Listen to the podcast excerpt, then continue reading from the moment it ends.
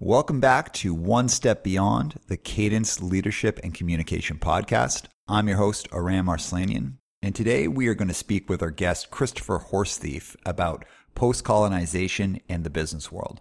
So, when we talk about post colonization, very specifically, we're referring to indigenous populations and First Nations populations and how business, in an actual meaningful way, can create a pathway of saying, hey, like, we want to work with you to creating a better future.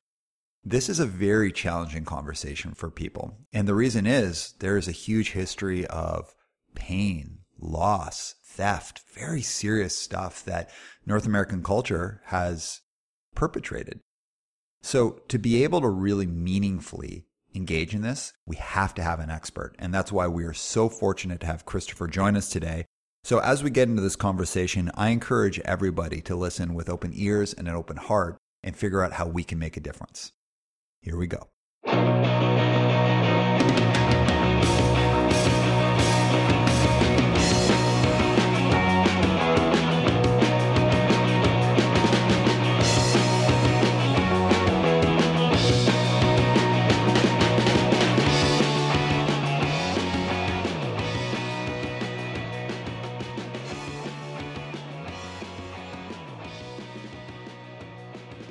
All right, everybody, welcome back. Today we are sitting with Christopher Horsethief, and we are going to be talking about post colonization and business.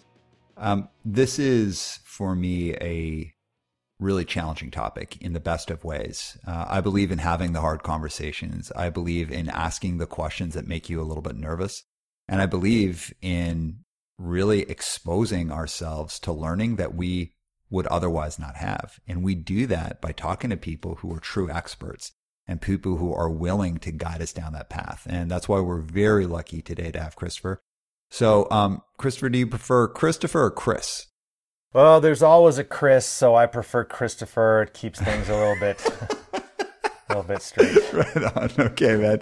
Um, so, I would love to hear about what you do today and your path to getting there. Sure. Well, I think first I'd start by saying um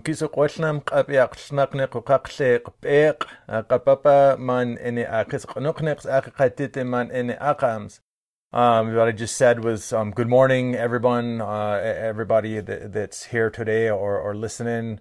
Um, my my name, my traditional name is Nighthawk. That was my grandfather's name. He was from the um, uh, uh, Indian Reserve, uh, which is just uh, outside of um, uh, Radium, BC. Uh, my grandmother was from um, the St. Mary's Indian Reserve, now called Akam, outside of Cranbrook, BC. I'm really happy to be here today.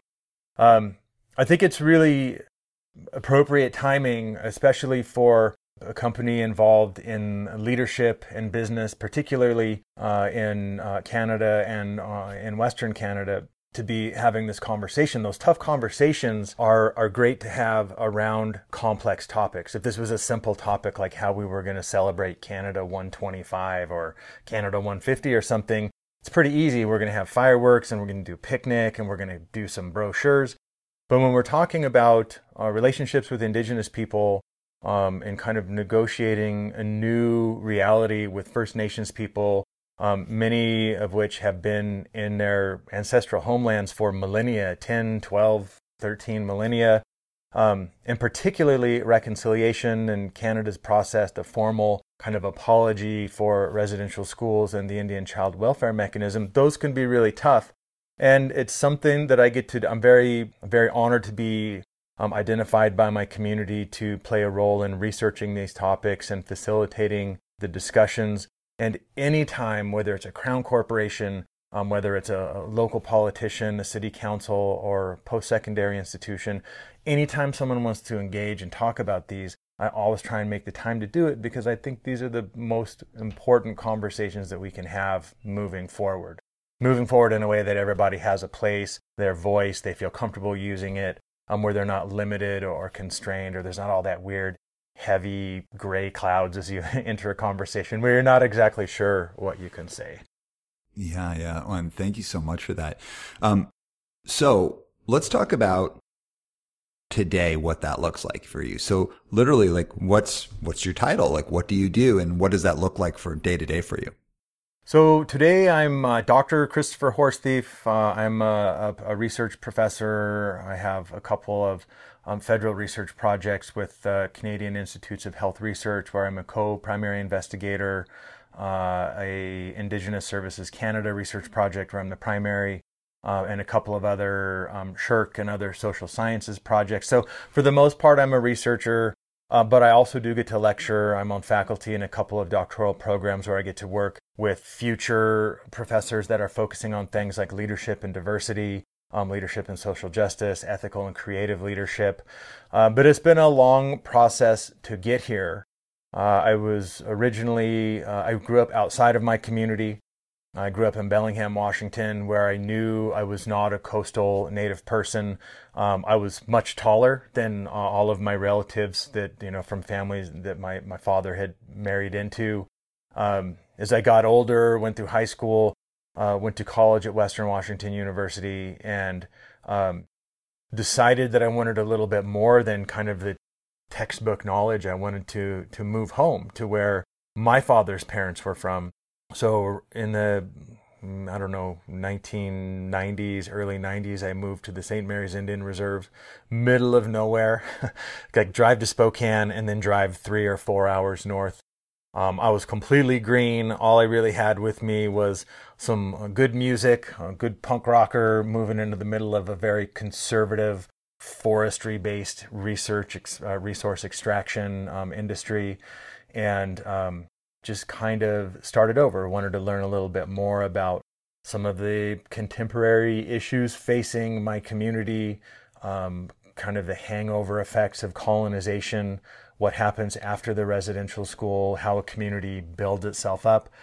My first degree was in political economy, which is kind of the relationship between money and power and how they overlap. And over time, I added a master's in economics and then a PhD in leadership and I started to move further away from trying to build an economy in my community to, I think, have a better understanding of the obstacles that were there for us. Why did we tear each other down? Why was lateral violence or one community member going after another community member accusing people of wanting to, are you think you're better than us, you want to do this other thing. Um, and just instead of celebrating what we were doing, we were just really ugly towards one another. So um, later on, that was, you know, understanding conceptualizations of health, um, why people should build each other up.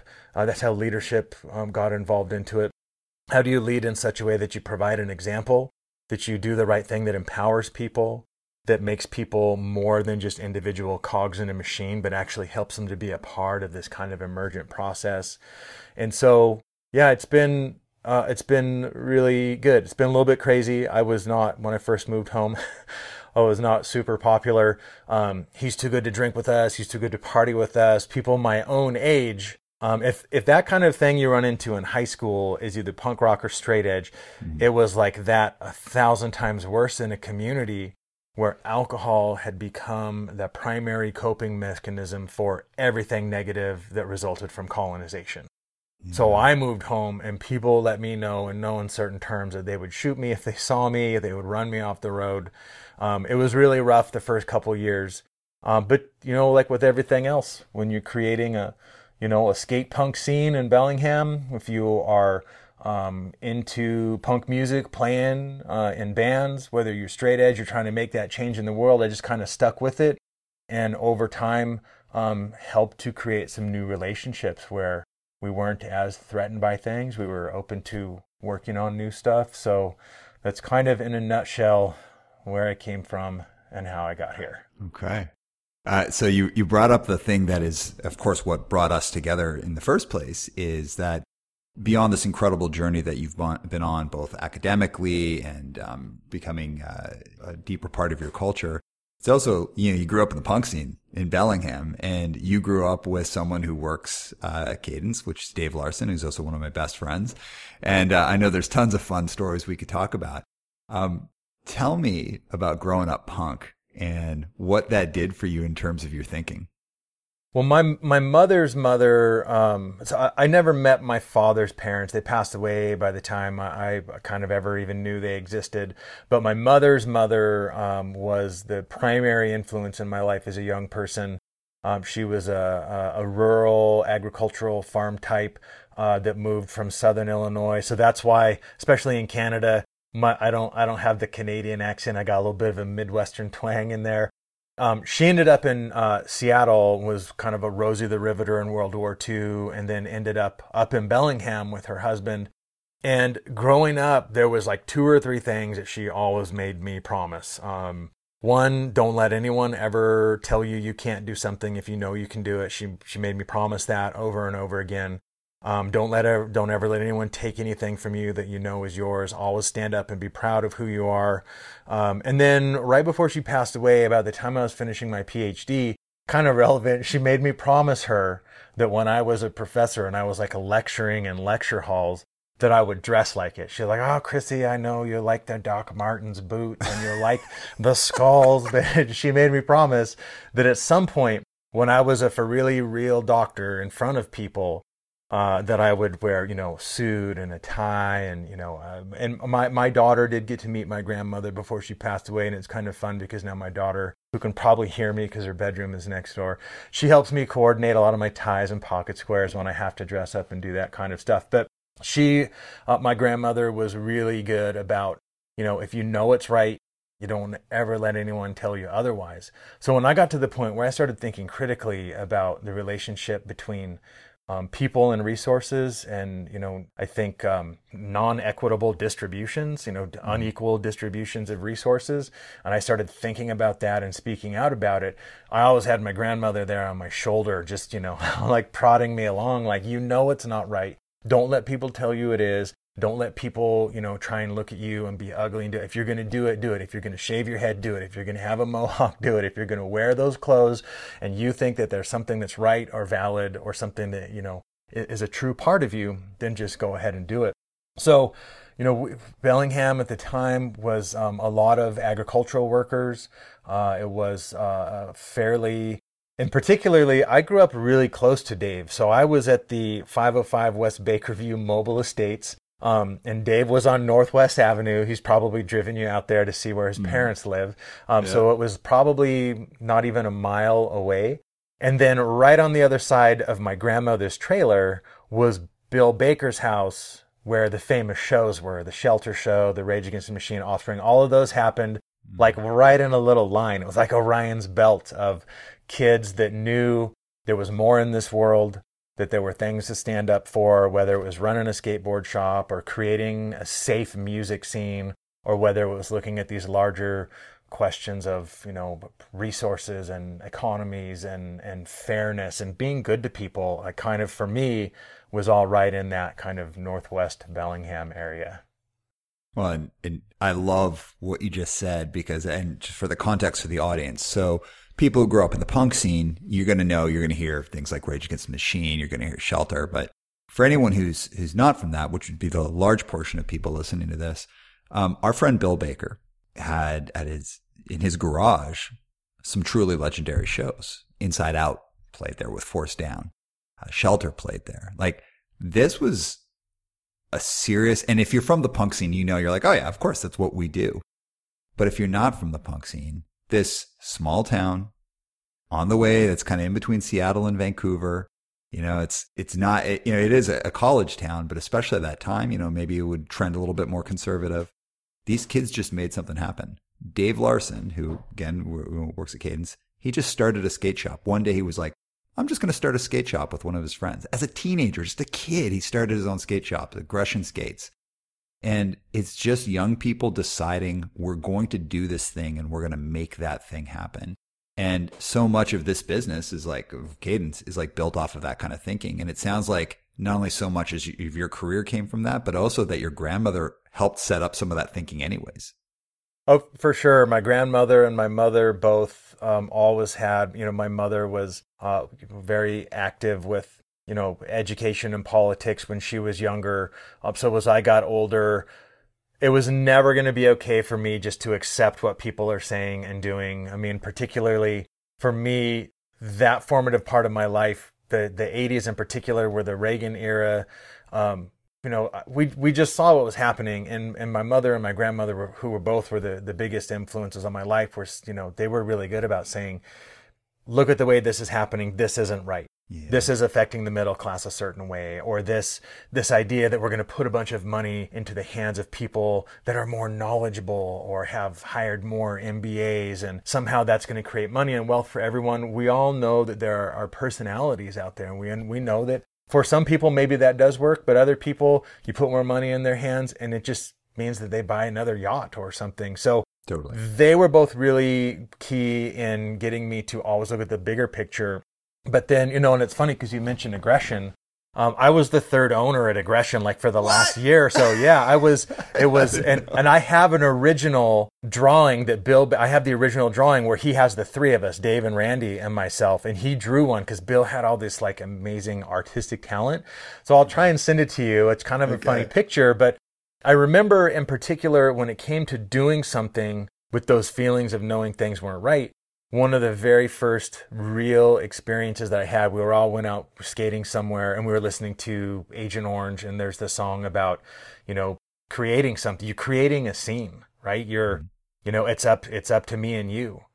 Um, no, no one is coming. It's up to us. Yeah. Nobody's going to give you that scene or a safe place to skate. Nobody's going to create a venue for you to have all ages punk shows where people can push each other and get sweaty if you want something like that, at some point you got to put your foot down and say, hey, there's no reason we can't do it. And nobody's going to bring it here and give it to us. There's got to be something we can do and kind of creating this. So, yeah, the, the entire skating scene in Bellingham, anybody who had a ramp where you could get your friends together, that's where you knew you were strong, you knew you were safe, you could try things. Aggression Skates became the very first CD I ever listened to was there. So that switch from vinyl to CDs, that all yeah. happened there. But the whole time, the whole driving force, music, the whole way, whether it was uh, the Dead Kennedys, you know, challenging the way that we look at power or money, whether it was the Misfits changing the way we look at iconic imagery and maybe not having a guitar at all in your mix and maybe just bass and vocals and drums, or whether it was, you know, that hardcore, that straight edge, that build something, you know, feel good about something and build something together where other people are pushing people away and erecting these internal barriers, find a way to take them down and empower people and have something that we can all be a part of. Okay. So I, I love that. And everything you just said, that's at the core of who I am. Well, the interesting thing is, and I don't want to position this as a right or wrong, but the interesting thing is we have this idea. It's like, if you want something to happen, you make it happen. If you see something wrong, you address it. And a lot of people in their punk experience they're real about that and that matters to them. I'd say the vast majority of us. But then for a lot of people, we kind of go into normal life or maybe we stay in the scene, but we just kind of become okay with things and we just let things, and it just kind of becomes a, a form of music we enjoy. And there's nothing wrong with that. But for some people, we take that idea and then we start applying it other places. So we don't allow age to neutralize us, or we don't just kind of be like, yeah, well, you know, I'm older now we actually don't become neutralized. We take those lessons and we apply it somewhere. And I'm really interested in what was the transition point for you for, let's say, punk and skateboarding and hardcore and all that being your focus to, oh, actually, I'm going to make a difference in my community. I, I'm really interested in that. Was it something that was always in the back of your mind? Or was there something or a series of things that led you to that? to the path you're on? Yeah. So, you know, I, I graduated uh, from Western Washington University in I think August of 94 and you know, a very progressive school focusing on political economy, critique of American capitalism, radical economics. Um, I mean, I was, I was, I, I did not want to understand economics the way the average person does, where at the end of the day, a profit function drives all of your actions and there aren't uh, room for variables like um, care and empathy and dialogue and inclusion. And the professor that I had at the time, Connie Faulkner, who I still stay in touch with, she encouraged me to look at a um, you know graduate program, and there were a few that I looked at, and I found one at Simon Fraser. There, they had a really good political economy department, international political economy. It was part of their master's in uh, political science program at the time. And so I did a term there and as a qualifying student because apparently they they weren't sure if my degree from Western would be good enough for the Canadian standards.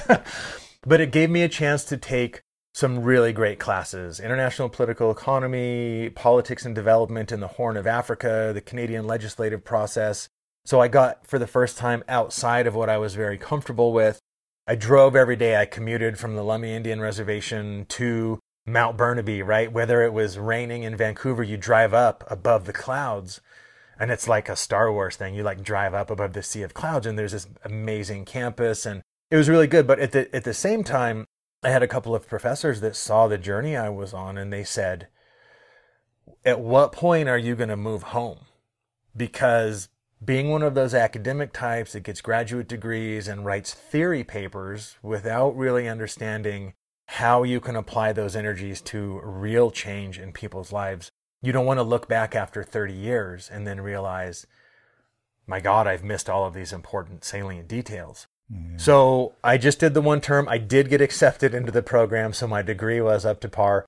Uh, but I, I declined. I moved home. I, I had a Bronco 2, Ford Bronco 2, that I had to stop every 200 miles because it would have some electrical problem that would overheat.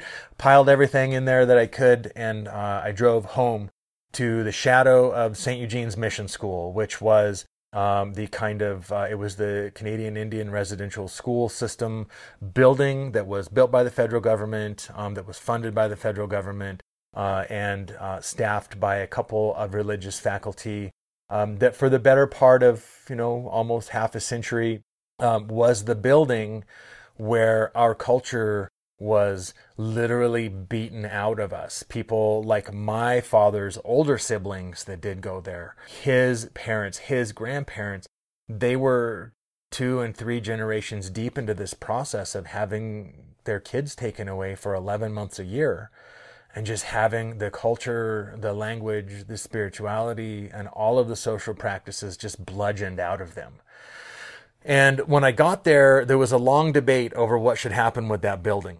Some communities have since burnt down their residential schools because they stand like these monolithic demons, right? They cast these long shadows across the land. And there was an elderly woman from St. Mary's who had said, we need to do something with St. Eugene's because right now it's nothing more than a long dark shadow on the land. It's a reminder of everything negative that happened.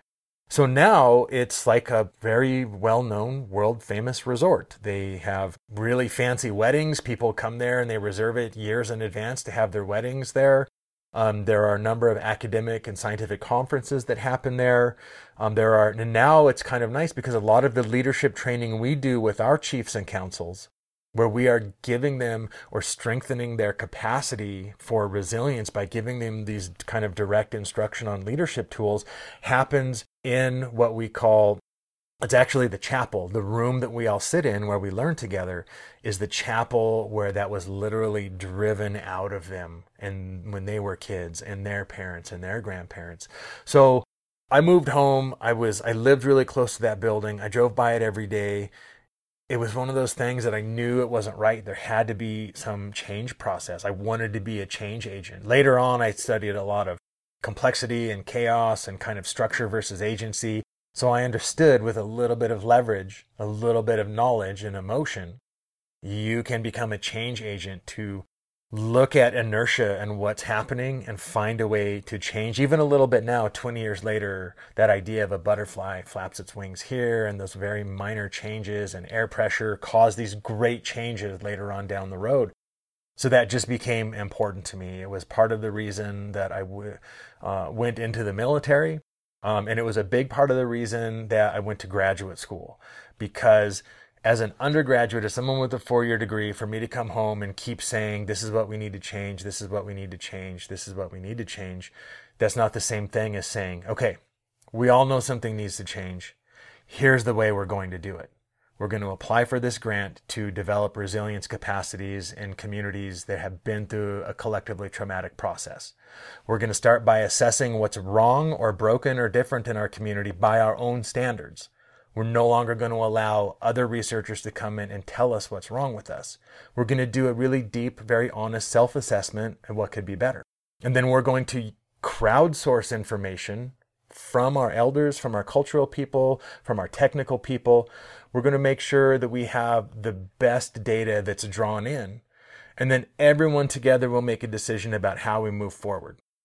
And I was just very lucky that at every kind of point in my educational career, there was a technician with the what started off as the Ktunaxa Kinbasket um, Treaty Council and then later the Ktunaxa Nation Council that saw here's a community member doing some pretty interesting things with research. Let's find a way to support him through education by having a little bit of contract work, by getting him data that he needs, by empowering him to use that voice a little bit. So all of that like fire and all of that like you know, the internal change the world, you know, make something better. That really, I think, was a nice match, a good fit with my community that was saying, okay, sure, maybe at this point we can't do everything you want to do, but work with this. And 10 years from now, you'll see that there are some really great things happening. So that was when I moved home. Um, that was when I met a lot of resistance, but I also met some really great people that said, yeah, there's something about you. You're you're you may maybe a little bit better at building bridges than you are burning them, uh, and maybe you've got some smarts, and we want to support you in, in getting those tools. Okay, cool. So you've had this incredible story to being in a position now where you are able to create real change with the work that you do every day through you know teaching and direct action. The business world, and I'd say kind of greater North American society has seemed to been easing its way into the discussion of what previously, um, you know, I would have discussed as uh, decolonization. And that's the term I've been hearing, decolonization.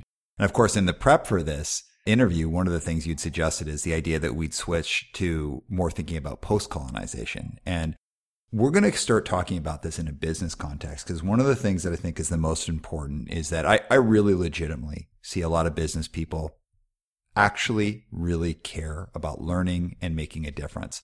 But the idea is so big and it's so seemingly so complex and seemingly so hazardous to take a misstep that a lot of people end up having kind of muted actions. And I just want to do our best right now to dismiss that fear. And let's just start having as best as we can like more and more open conversations. But i think we need to understand some of the basics. So let's talk about decolonization post-colonization. Like what's the difference and, and what's really the path we should be looking at from your perspective? Yeah that's a really great question. Um, so in the course of academic research uh, it was really clear to there were a few really good themes that came out. So first off the idea of dependency theory.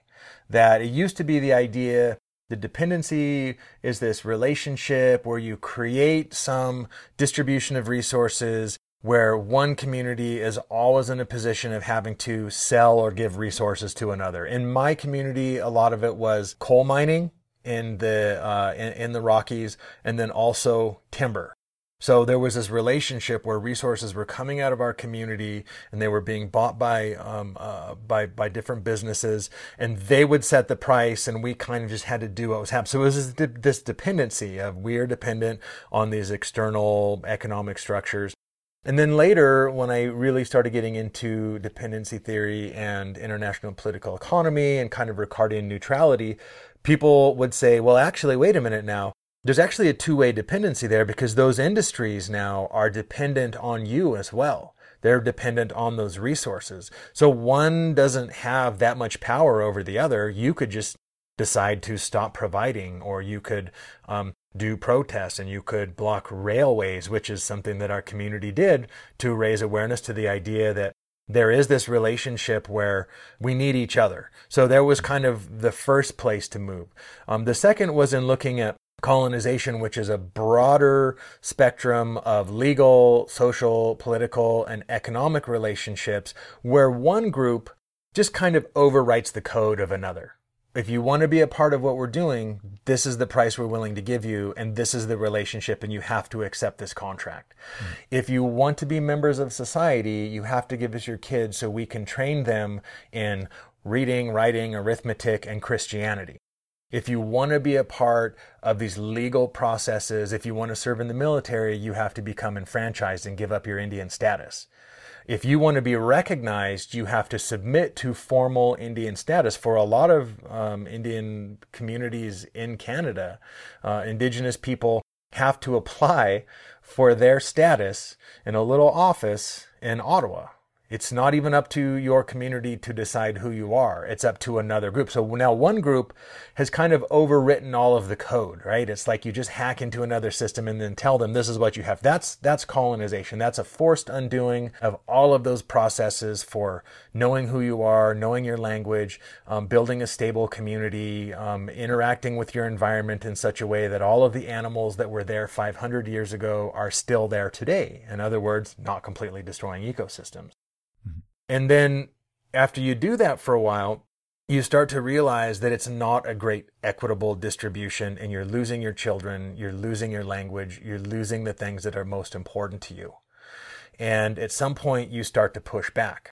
So then we kind of hear about this idea of anti colonization, or we start talking about decolonizing. And that was generally at the time in academic circles meant to talk about taking some of those really negative attractors from those colonial processes out. Mm-hmm. But from an academic and a scientific standpoint, you can't just suddenly say, we're going to turn back time and we're going to pretend that this part was never there. For instance, the Indian Act, which defines who we are politically, legally, um, which establishes um, kind of our, our political structures and how we do our voting. You can't just say, we're going to decolonize, do away with the Indian Act. A lot of activists really like that idea. Volume, emotion, and repetition. Do away with the Indian Act. Do away with Department of Indian and Northern Affairs. Do away with Indigenous services. Let us run our own things. But the problem is, some of those relationships are very old, and communities for a hundred years have gotten used to some of those voting structures, the way that we understand who we are with respect to status, the way we understand education funding. So there are some things that you can't just do away with. You can't just excise them and cut them out with a scalpel like it's a surgery and we're going to decolonize, which is to remove them. What many indigenous academics talk about is indigenization or um, what, what I tend to refer to as kind of post colonization or post colonization resilience.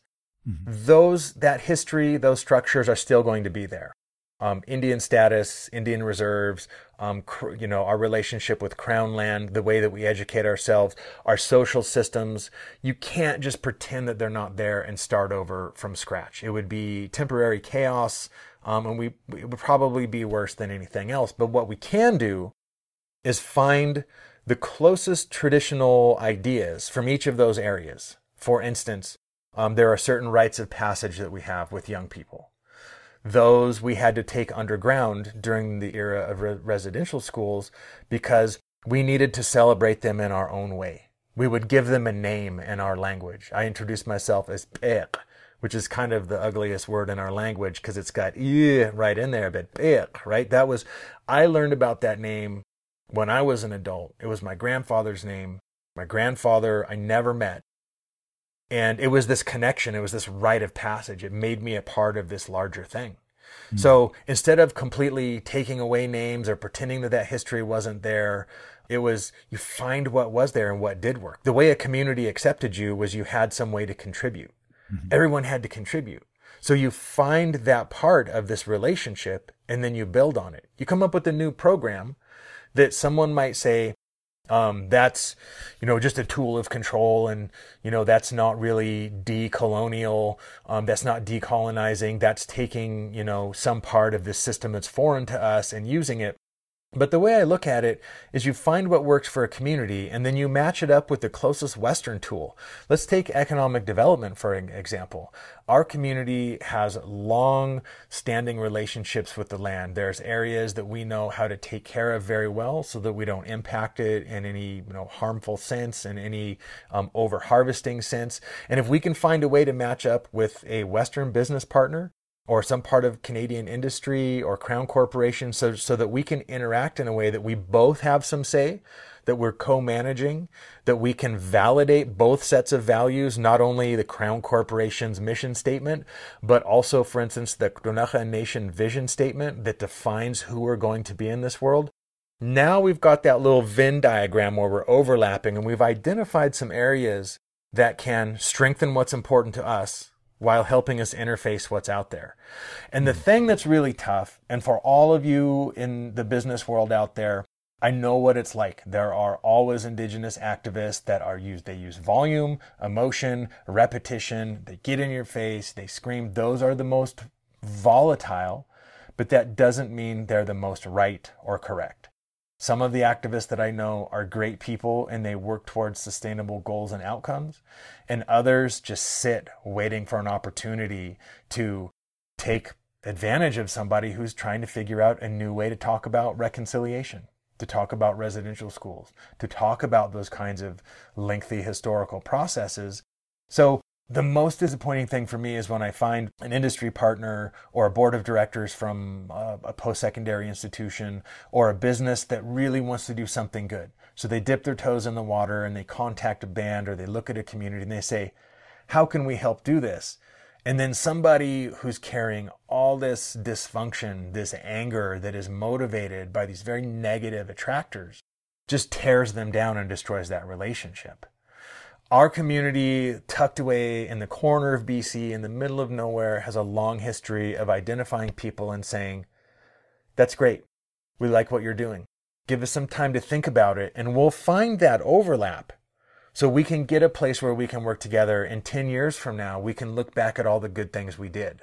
So don't give up. It can be stressful. And a lot of times your first conversations are the most awkward, mm-hmm. but those conversations over time with businesses that are willing to step a little bit outside of their comfort zone to say, you know what, that's not the way we do it, but there's probably some validity for you because your community did it for 10 millennia. So let's explore that a little bit. Those are the kinds of relationships I think in the 2000s that get us to a more sustainable type of, you know, um, post colonization experience. Um, thank you so much. That was really, um, it was very enlightening for me to hear that. Uh, so very specifically, because I want to, I want to start pushing further into this.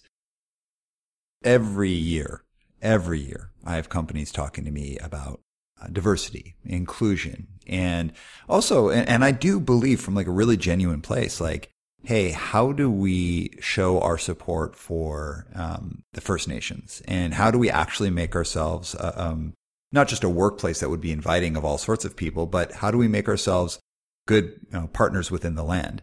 And so I'm talking about companies that, let's say, out of, outside of traditional ideas like oil and gas or pipeline or lumber or agriculture. So companies that you might think of uh, maybe traditionally uh, interacting with uh, First Nations, but more so a business that you know, say the, the corner store, whatever it is. How can businesses in a, a, real way, a truthful way, and an actionable way, start thinking about taking part in um, uh, post um, colonization? Like, how can they just show up as a business? Like, yeah, that's a part of our approach. It's post colonization, and it might not be up on our uh, the storefront like a sticker, but it's actually just part of our approach in general. What are some things businesses can be thinking about? This is a really good question. It's been at the heart of uh, social sciences and um, humanities research council grant that we were working on with other indigenous groups in the Selkirk College operating area. Again, West Kootenays, East Kootenays, um, where we worked with three other cultural groups. And the question, the primary research question was, how can two-year institutions foster reconciliation? And our community was really firm from the beginning um, reconciliation is kind of the formal apology for the residential school experience. And that's great. But for us, that formal apology part, that's kind of the Canadian side of it. Canada, at some point, to cope with its past and some of the things it's done, has to, in a very real way, say, hey, you know what? We did wrong. We're going to move forward. This is our formal apology. For my community, for my family on the other side, we're less interested in the apology. What we want to see is conversational space opening.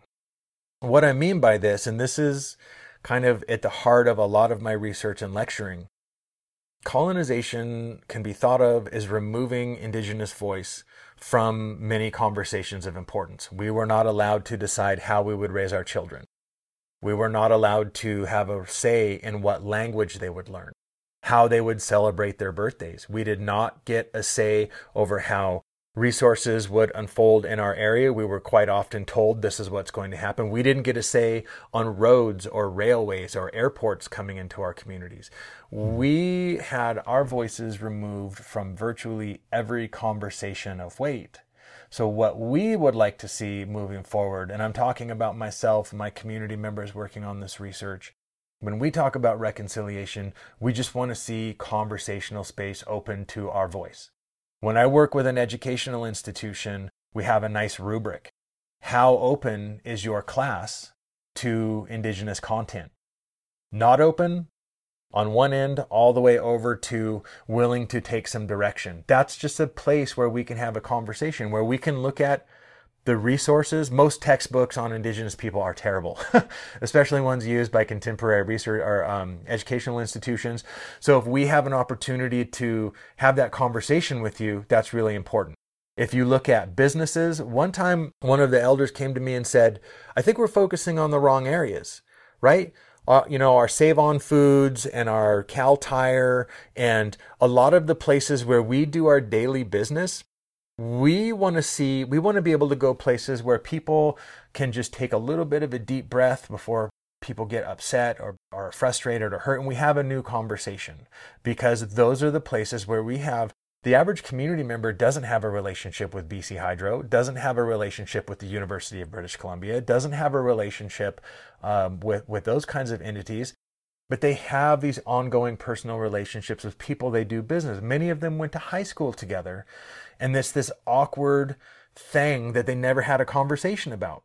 And it is tough because it's emotional, it's difficult.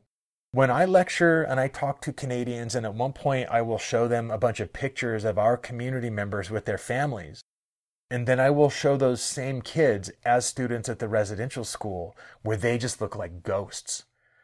Those are kids that have been reprogrammed and have literally their spirit has been pushed out of them.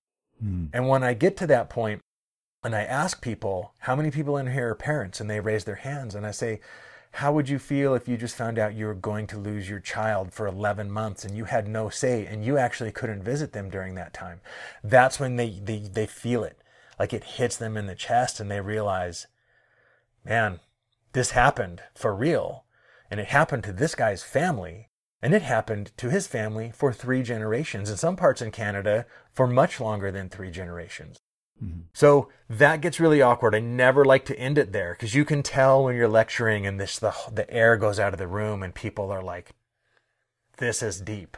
Yeah. You've always got to find some way to build on it. So we talk to people about conversations. Have a new conversation with us. Talk about what interpretive signs in national parks might look like now mm-hmm. instead of just having, um, as, as you know, you probably have been to Banff or Kootenay National Parks. Mm-hmm. There's so much potential. So many of our traditional sites are still in that area. And there are a couple of signs that you see that might say, whereas the paint pots in particular was a place that my community used. We still use it. And I remember we proposed one time to Parks Canada, why don't we work on some signs together that tell a little bit of a different story? That tell people about why it was important and why we still need to be able to go there. We went there with one of the park rangers who told us as we got out of the car, he said, Remember, nobody is to take any paint today because that's contrary to the park's policy. And right on the other side of him, my uncle was just handing out Ziploc bags. Anybody that needs a bag to take some paint, take only what you need and use everything you take. And that led to a different discussion mm-hmm. where they started to say, hey, you know what? It wasn't our job to fix you. It wasn't our job to preserve that. We haven't done a great job of it. I'm glad you said it. Let's have a conversation about it. A couple years later, that same group came to us and said, We want to study fire ecology in the national parks, and we want you to be involved. We want you to talk about how you used fire to routinely burn particular areas, which plants came back, which ones were important for you. This is millennia old information. And it just led to a new conversation. Yeah. And it's tough if you go to someone where you're not an expert and you propose a new conversation, you've kind of it's you make yourself a little bit vulnerable. And okay, and, and I want I want to hit on that vulnerability. Like this is this is the the core of it for me, man. Because like I I you know I go to a lot of conferences and uh, I get asked to consult on a lot of diversity uh, issues. And interestingly, our company is not, we are not diversity. That's not what we do. And so very often I'm referring people to other spaces or I encourage people to consider like, this is how you might want to think about this. And I try to not play in that space because I'm, I'm ill equipped. I'm, I'm a therapist that does leadership development and communication skills. And that's what I focus on. Um, I'm in that space a lot. And one of the things that I see is huge fear. And especially when it comes to how do we do something that's meaningful about being in this, what I'm going to use the, the language that we've been working on is this um, post colonization space of creating like a real proper business culture that is inclusive and, and respectful of indigenous and First Nations people. And really clearly two things that come up is we don't want us to come across as performative. We don't want to do the things that everyone, that every business does that just shows we're checking a box. But it also doesn't mean that those things are bad to do. Like, and, and there's that kind of like, I don't, I don't know what's performative or not or, or what to do. And then the other side is I don't want to be condescending. I don't want to come across like I'm talking to a, you know, a bunch of, um, you know, I'm, I'm this powerful person that's now taking some of my time to give it to the others. And there's like such fear about it that it leads to paralysis. And then I'd say like the ghost conversation is here is there's like a lot of leaders from my perspective who absolutely super deeply care about this. And then companies are like, yeah, that matters to us until money becomes involved. And then well, how much money does it cost to actually make these changes? So there's leaders that really care and they're worried about being performative and they're worried about being condescending. But then also it's like whether or not companies are actually going to put money into creating real change, things that might impact their bottom line, the shareholder status, all of that. Now, I know I'm asking you kind of a big thing, but just any of your thoughts on that, that, that deep discomfort. Because when you talked about the imagine your children being taken away for 11 months a year and people go, oh, how do we take them from that moment into real action rather than just feeling terrible? How do they ha- get them to be like, okay, I'm going to use that feeling now that I understand the reality and create real action here that I do boldly and, and fearlessly. And if I screw up, I'm not afraid to hear that I screw up. So what are your thoughts on that? I mean, the most important thing I think there is safe conversational space for everyone. Mm-hmm. Because even though my community has been finding a way to reincorporate their voice again and be viewed as valid, people that have to make themselves vulnerable to opening up, to asking those questions, to, I mean, it starts with from the position of we're not doing a great job. How do we do better? You also need a safe space for people to explore that. If you look back at leadership theory, all of the legacy schools like trait theory, um, great man theory, those are always there was one person who could make someone else do something and they had these traits that were endowed and then that became the culture. And so many of our corporate structures that exist today are just new iterations of that. When we got into the 19 uh, mid 70s to the 90s there were a number of different leadership schools that came out of these emerging schools like transformational leadership if you're trying to lead and you're not trying to transform your followership into a more empowered group, you're not actually leading. You're still just a great man, right? And it was always yeah. like a white, Christian, older, wealthy, educated man. It was never anyone else. So to move into those areas, I think um, connective leadership how, I mean, connective leadership is a way of showing people in leadership and people in followership that there are these connections and there are these great places where we can have these new ways of connecting people. Where once that relational bond is between two people, now you're not just one isolated person, right? Now you're two people that each have a network. You each have this whole connection of resources. And if you empower people to connect with others, now you have a relationship where all of those resources that come from both parts of that network can lead to something new. And that's a scary thing. If you have to interact with activists that are going to get up in front of you and yell at you, if you are working with a researcher that gets upset because they feel triggered and they start talking in jargon or they talk over your head, those are all just ways of limiting the potential conversational space for everyone to be a part mm-hmm. for everyone to feel comfortable saying, this is what doesn't work with our community. Um, for instance, I do some work with CBSA, the Canada Border Services Agency, and one of the biggest issues when I go to do our cultural training is very commonly when you cross the border and you have kids with you, what's the first question they ask? Are these your children? Mm-hmm. That is an incredibly difficult question to ask in our community because our children were physically removed from our care sometimes for their entire youth.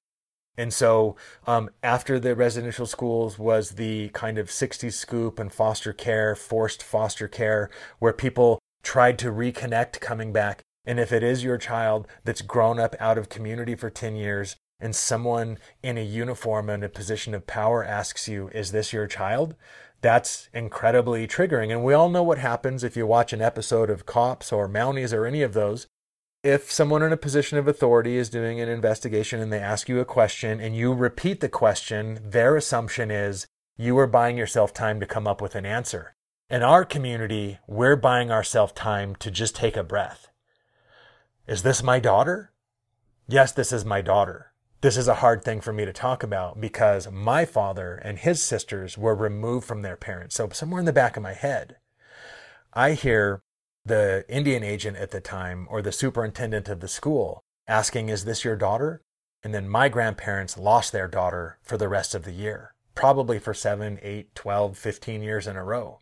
So when we went to talk to CBSA, we were really clear. Rethink it a little bit. There's a power shift there. And when we started talking about the dynamics of family, everyone that was in the room in uniform, there's a part of their professional training when I asked them how many people here are parents, they all raised their hands. And when I said the same thing, now imagine I show up at your house and I'm taking your child.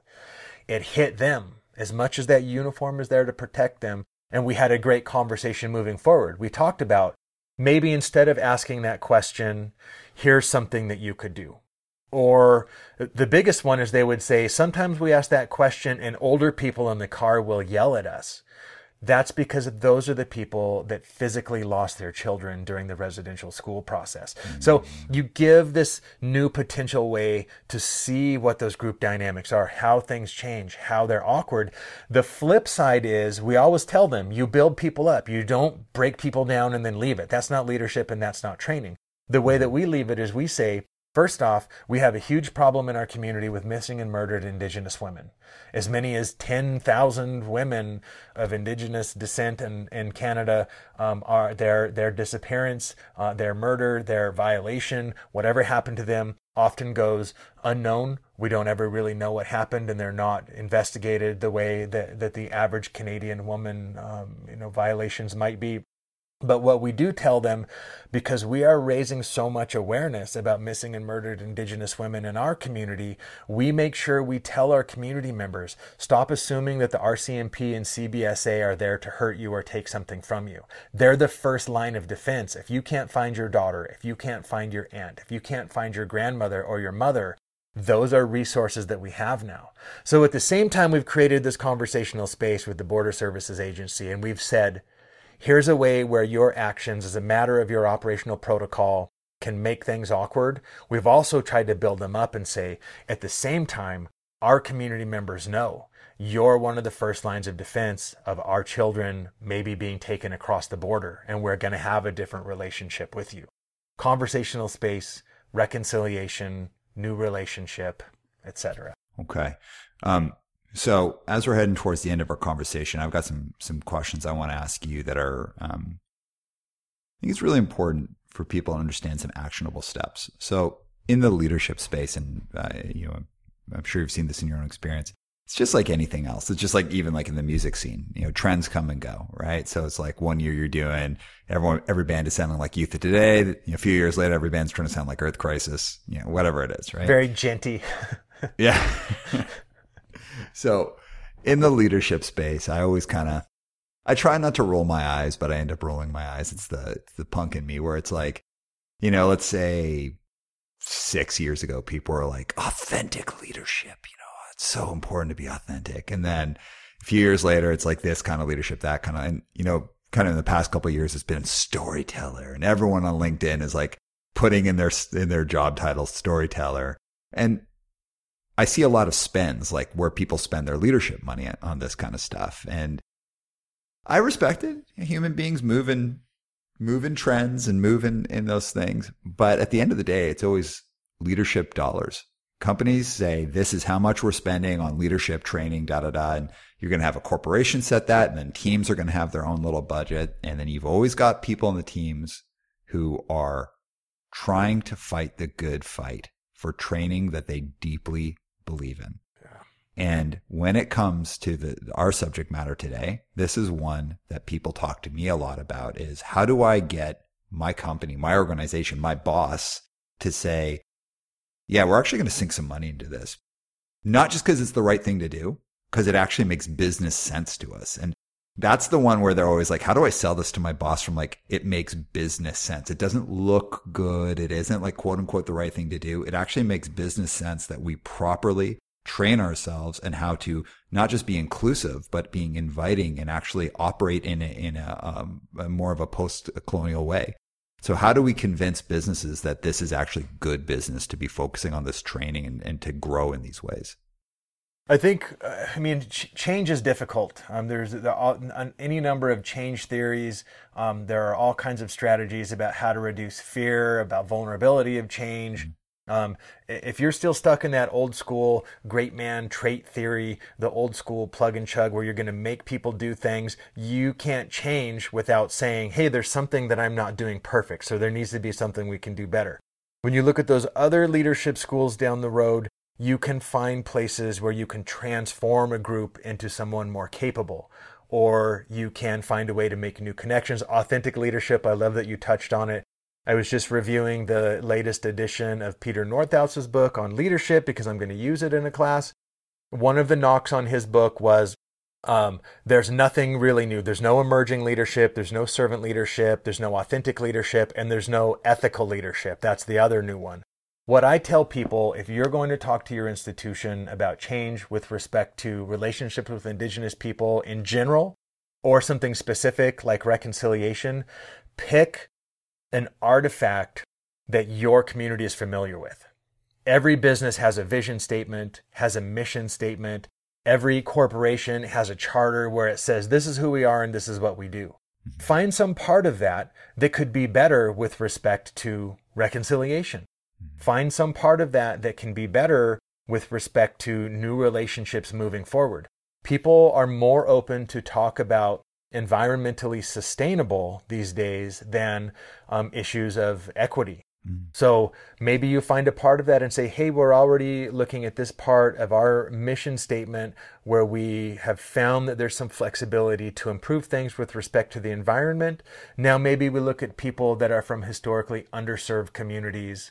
Maybe we find some way to improve um, scholarship opportunities. Maybe we find don't go in to sit down in front of the board or your CEO and propose an idea and be unsure and not really. I don't, I mean, I think it would be better if we had a new, never do that. Always be like, hey, I know at the retreat last year, here were the bullet points that came out for things we want to do to improve our profitability.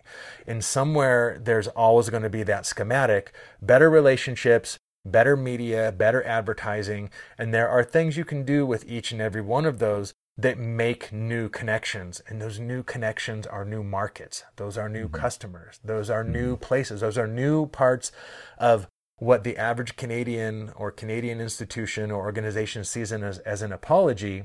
But the people on the other side of that reconciliation, that balance, see it as empowering. Mm-hmm. You come to my community and there's a new way you want to do business. And as a part of that, you're going to improve some particular thing that we need that's a certain check mark on your box. It gives you an actionable business item, but we automatically see it as a place where somebody felt like empowering us as a part of this new conversation.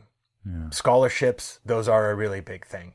Um, internships, and not just fluff, where you're going to hire someone from an un, you know underrepresented community to come and hang out with someone for two weeks and then say goodbye and never see again. Find a way to get to know them have a good HR interview. What do you want to do? And we'll have a meaningful relationship with you to move with. Maybe it's a certain manager that we have, or maybe it's an area that you're used to. Those are very actionable ways to improve that future relationship, to create that conversational space where someone from my community might be more empowered to be a part, and someone from your organization is able to say, Here's a part where I felt I made this meaningful change moving forward. And it worked for both groups, and it didn't disrespect these older processes in this community. And now we have these two parts of these network that overlap. We've made this connection. There's a relationship there and there's something that we can look at over time. If it works find new ways to do it. If it doesn't work find out why it didn't work. Find a better way to go about it. Okay, I, I love that, man. That's so so actionable. I especially love um, what you talked about in terms of internships, rather than have someone in for two weeks and kind of like like bring them around the office like some kind of marketing material. Like, look how inclusive we are. Instead, say like, you know, how can we invest in this person as they invest in us and, and, and help us actually grow and change. Now, when it comes to change, uh, it hasn't been a one way street for you. And, and a big part of your story that we've, um, I've wanted to save towards the end of our conversation is, um, you weren't always Christopher Horsethief. Right. Yeah. So what can you share with us about that? Sure. So you know, my my father, uh, his parents' legal names were uh, Louis Paul Sam, uh, and of course Sam um, and Paul, and probably Louis, if you look far enough into it, uh, were names that in some way were connected to Christianity or the Bible or, or canon. Um, and my uh, his mother was Gertrude Gonzaga. Gonzaga, um, of course, um, being um, another one of those religious names at some point uh, at St. Eugene's, there was a man by the name of Father Coccola, and he, he, one of his jobs was to bring everyone from our four outlying communities together to St. Eugene's, where he essentially gave them all new names. There was just a list of names that had nothing to do with where you came from or who you were. They were meant to do two things. One, make the native people and um, new Westerners, our, our new neighbors, make them more similar by giving them names that were very similar. But there was also a part that was meant to undo or kind of forget, make less salient these family histories um, by just changing the names. And the really crazy thing was, for a long period, your father's first name became your last name and then your first name became your children's last name. So there were no two generations that had these kinds of family legacies because every generation had a new last name. And I asked one of our elders one time, um, Liz Gravel, I asked her, why do you think that was? And she just laughed and said, it's so we couldn't remember who we were. So Louis Paul Sam has a son, Pierre Francis Sam, who ended up uh, in foster care uh, in Skagit Valley, Washington. His family were a part of the post World War II agricultural communities. Um, at one point, I, I got to do um, an agricultural economics assistantship in Skagit Valley where I interviewed farmers, and the agricultural producers there don't have a great relationship with native people. It had to do with kind of the fish ins and fish beds and um, you know, um, fertilizer. But when I would talk to them about indigenous people, they, at first they'd look at me and they, you know, I would tell them where I was from. And they would say, well, we don't have a great relationship. But one thing that we did know during the 1950s, when we needed workers, we just sent a bus to the interior of BC and entire families came down. And they still live this semi-nomadic lifestyle where they would start with strawberries and then they would move to raspberries and then they would move to blueberries and then pumpkins and then squash and then hops and they would do this thing where they they moved around. So at some point my grandparents lost their children to foster care. So my father and his two sisters stopped being sams and they became sanchez's right? So there was a man on the Lummi Indian Reservation whose relative, one of his relatives was, I believe, um, a Portuguese merchant marine. Mm-hmm. And so it actually was a Portuguese name. And so there was a, a, Sanchez family on the Lummi Reservation. And that man, Charles Sanchez, adopted my father. So my father went from being um, whatever would have been a traditional name to being a Sam to being a Sanchez. And in the course of his life, that all happened to him within 12 years, 10 or 12 years.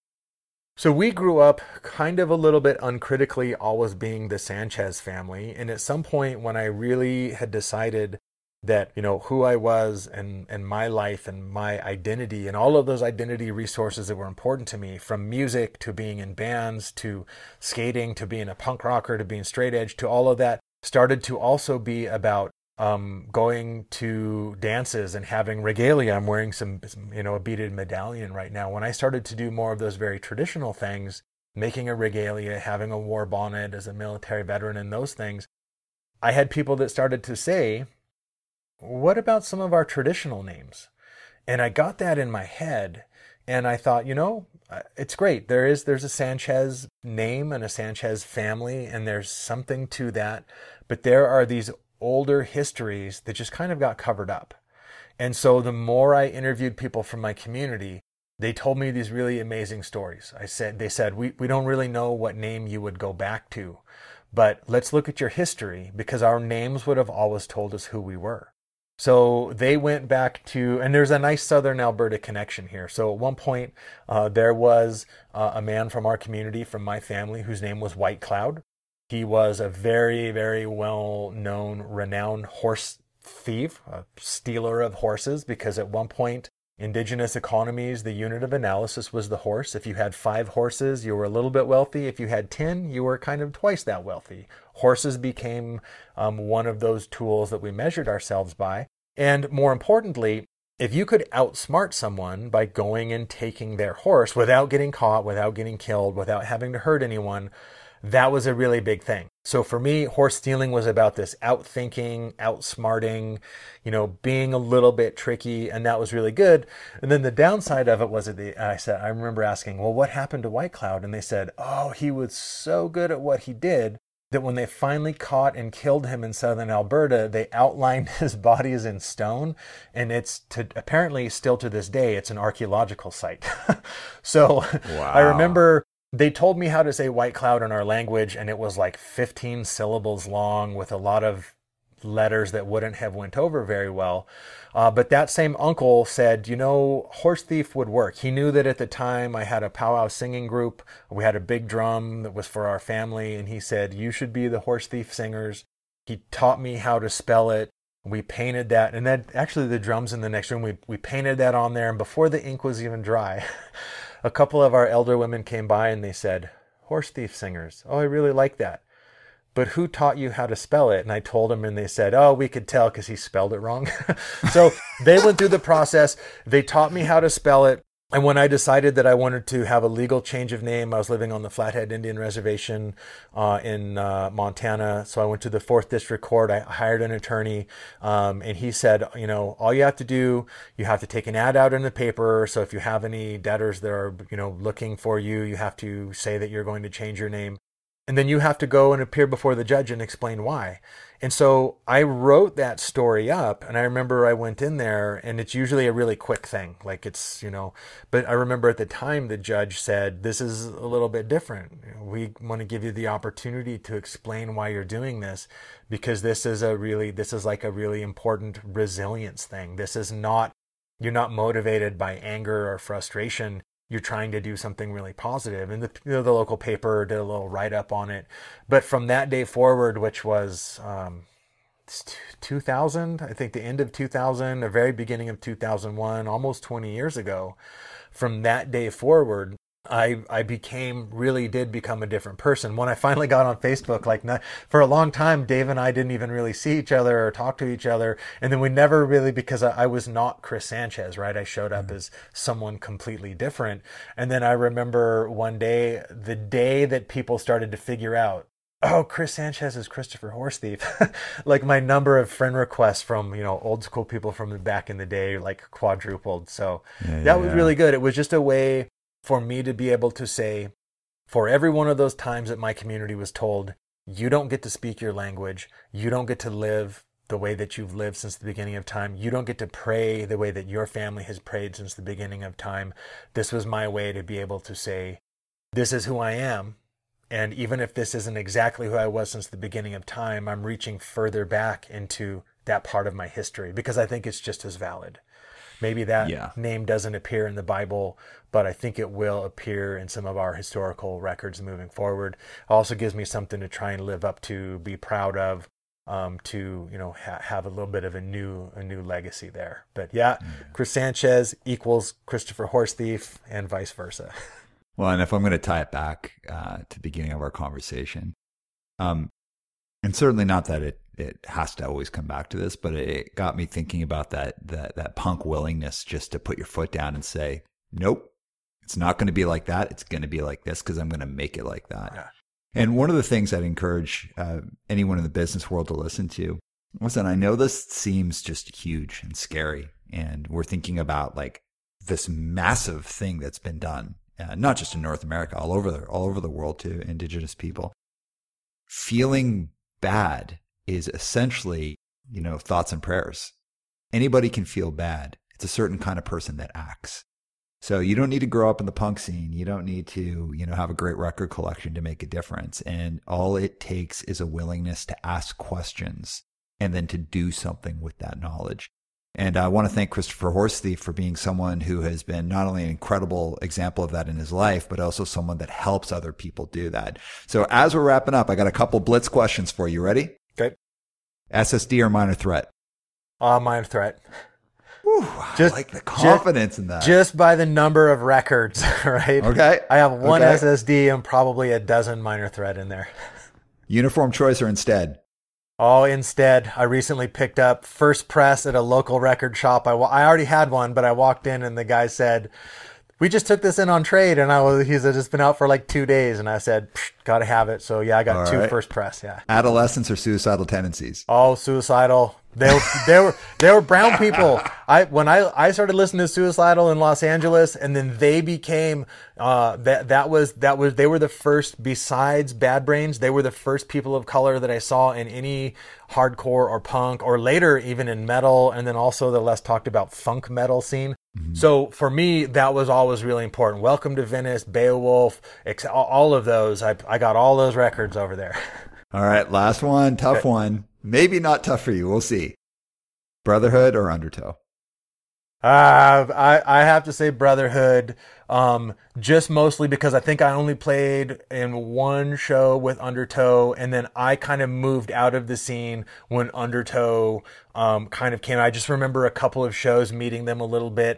But you know, especially when I started going to Seattle, I spent a lot of time with Ron. I bumped into Ron on the Blackfeet Indian Reservation during um, the powwow there one year, and we got to hang out. We we both we both used to have shaved heads, and then I'm at this store, and we both got long hair, and it's braided. And my brother says, "Hey, there's some guy staring at you. I think we're about to get in a fight." and I look up, And it was Ron. Ron, and we both had like long hair, and we hadn't seen each other for like seven or eight years. Um, and even then, Ron lived right up until kind of the very end in Otis Orchards, which is not even five minutes from where I live. So we still kind of kept in touch, um, still kind of traded shirts and records. The first time I went to Seattle to someone's house with my record collection and had a big record trading thing was with Ron. So for me, it was a brotherhood thing. It was the first real show I played was a brotherhood thing. So yeah, I just, I got to leave that there. Right on. Okay. Well, and rest in peace, Ron. Uh, we love and miss you. All right, sure. uh, Christopher, this was incredible, man. Thank you so much for your time. Uh, this is one of what I believe should be many conversations if you will be, uh, if you'd be into coming back. And, um, everybody, this is the time. You know, there, you know, tomorrow is, is not the time to act. Today is. So let's learn, let's listen, let's open our hearts and minds. And Dave, drop the beat.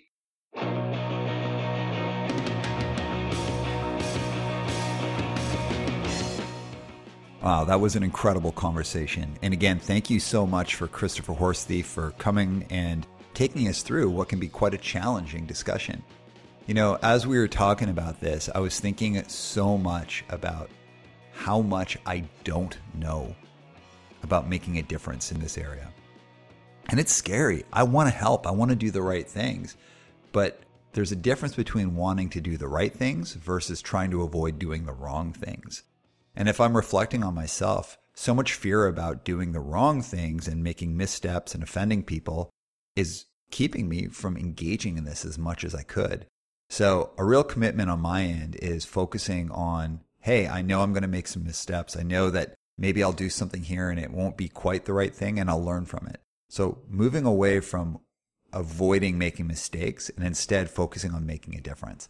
And a great way you do that is by partnering with someone like Christopher, learning, asking questions, and showing courage to engage in a topic that I believe is just fundamentally important to how we move forward as a society.